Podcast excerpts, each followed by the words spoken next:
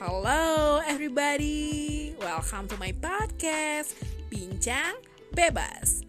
Dan bersama gue Nia Amarila Kita bakal ngebahas banyak topik di podcast ini. Teruntuk uh, kamu-kamu yang selalu kurang bersyukur Karena terus didera dengan banyak masalah.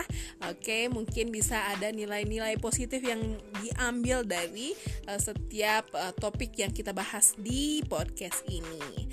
Uh, Karena yang kita tahu nggak mungkin cuman kita doang kan yang punya masalah. Banyak di luar sana juga punya masalah. Nah, eh, di sini intinya bagaimana cara kita menyikapi setiap masalah yang datang dalam kehidupan kita sehari-hari. Oke, tentunya jangan lupa untuk patengin terus episode demi episode dari podcast Bincang Bebas.